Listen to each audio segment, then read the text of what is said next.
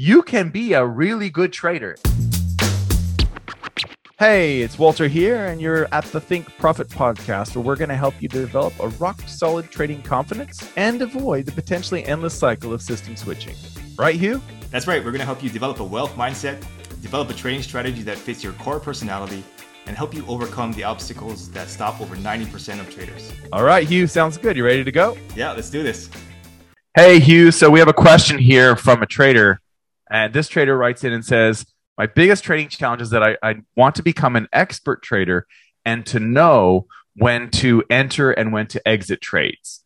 So that's where he's coming from. And so, and my uh, my question to you is, what you know, what do you think about that? What do you think about this goal of becoming an expert trader so that you know when to enter and when to exit? What are your thoughts on that?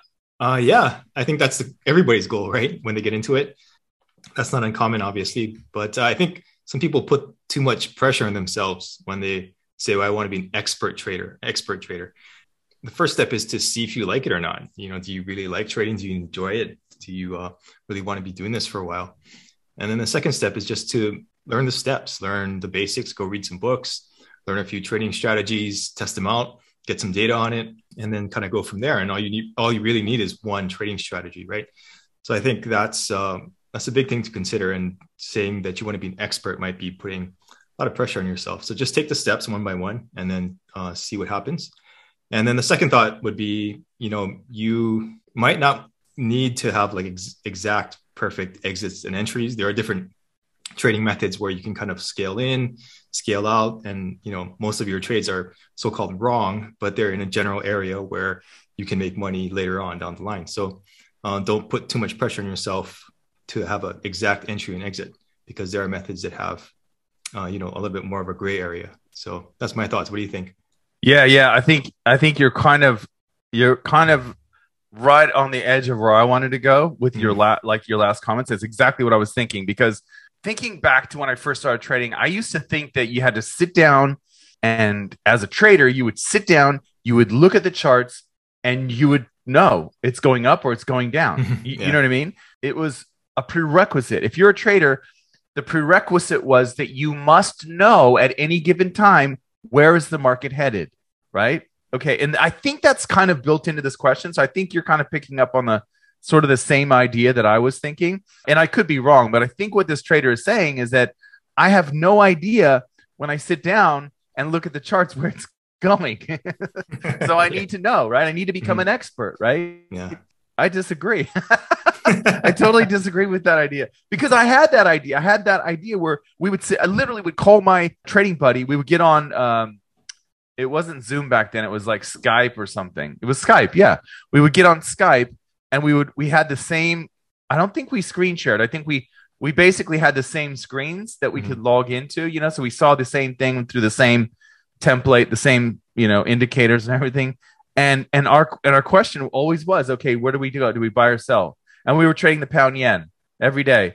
Uh, you know, at the London Open, basically. Mm-hmm. And we did, and we did that back with the euro too when we first started trading in 2000, 2001 when I was trading with him. So, you know, I think that's the wrong way to look at it. And I could be wrong, but almost every really good trader I, I know has this same sort of outlook where, which is, you know, I just sit and wait until there's free money over there in the corner and I go pick it up. Mm-hmm. Right. Mm-hmm. So you're, you're almost like that lion that waits in the in the in the tall grass until there's like some little weak little water buffalo and then you pounce on it, right? That's kind of what I, I view trading as, you know? And so I don't think that you necessarily, as an expert trader, would need to know when to enter and when to exit, which gets into the other sort of um, subtle thing that you were touching on too, which is you can be a really good trader. And I know you said this, and I'll say that in a, basically in a different way you can be a brilliant trader. You can make piles of money. You can change your life. And you can also think, bah, I really screwed that trade up.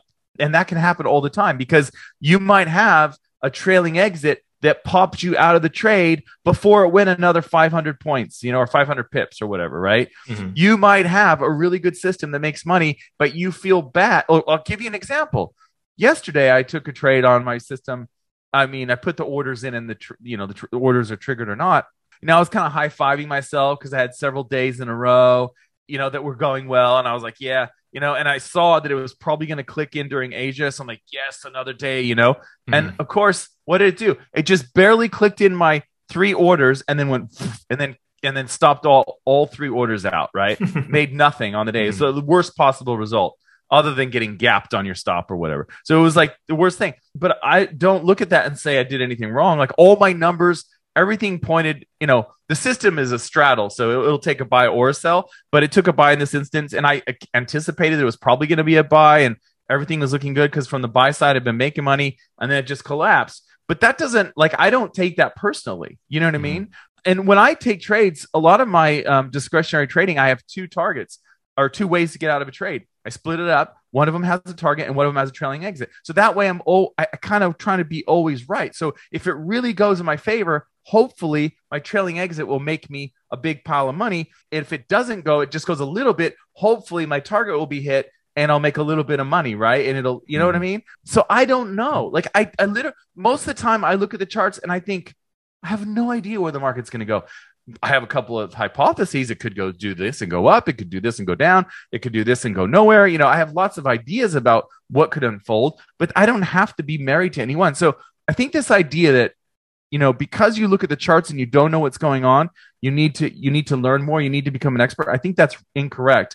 I think that in a lot of ways, and you've talked a lot about this on our podcast here, understanding yourself and humbling yourself and open to new information is really important as a trader.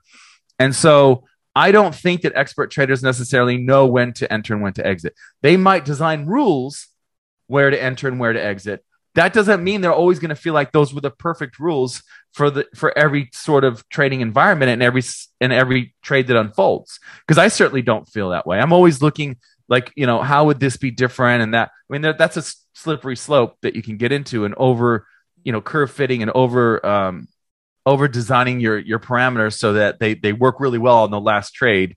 And we've talked about that as well. But I think the main thing is what you hit on, which is you don't necessarily need to know where the market's going. And you actually don't need to necessarily have perfect entries and exits.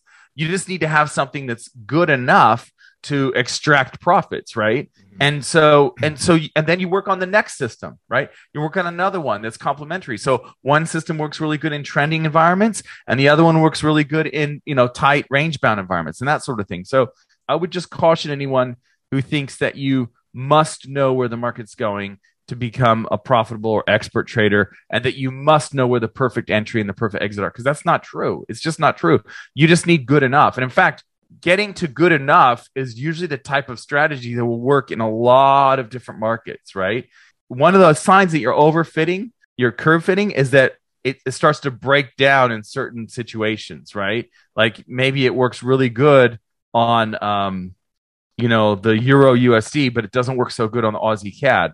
So it could be now. It doesn't necessarily have to be, but it could be that what's happening is you kind of you you know using the specific moving average or the specific Bollinger Band settings or you know whatever you're using indicator wise on that that that kind of fits that particular market, the Euro USD, and doesn't work when you're looking at other pairs of the market. So yeah, that's those are my main thoughts. Is that you know there there are there's a lot to unpack. It's a very simple challenge that this this trader has has laid out there, but there's a lot in there, you know, and a lot of sort of deep and dark roads that you can go down and get stuck in for years. I know because I've done it. I've done it. Yeah.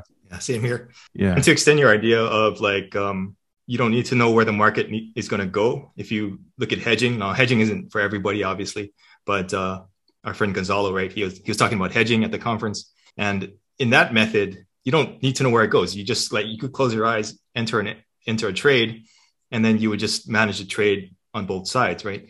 So I think that's something to consider also, like look into that, not necessarily trade it, but look at the concepts behind that and the fact that you really don't need to know exactly when to enter and exit. Yeah. Yeah. It really frees you up, doesn't it, when you start thinking that way? Yeah. Like that style of trading can really remove you from the, it kind of removes the ego from the trade, which is interesting. It's a very interesting way to trade given that so many of us are stuck. You know, our ego is, is tied to each individual trade. So it's like a it's a referendum on how you know how well do you trade every single time you take a trade. You know how you know what are you going to do here, buddy? You know, are you going to pull this one out? yeah. but it changes when you start trading like like you say, like Gonzalo. Yeah. Yeah. Mm. Okay, cool. Thanks, All Walter. right. Yep. See. All information in this podcast is for educational and informational purposes only and is not trading or investment advice.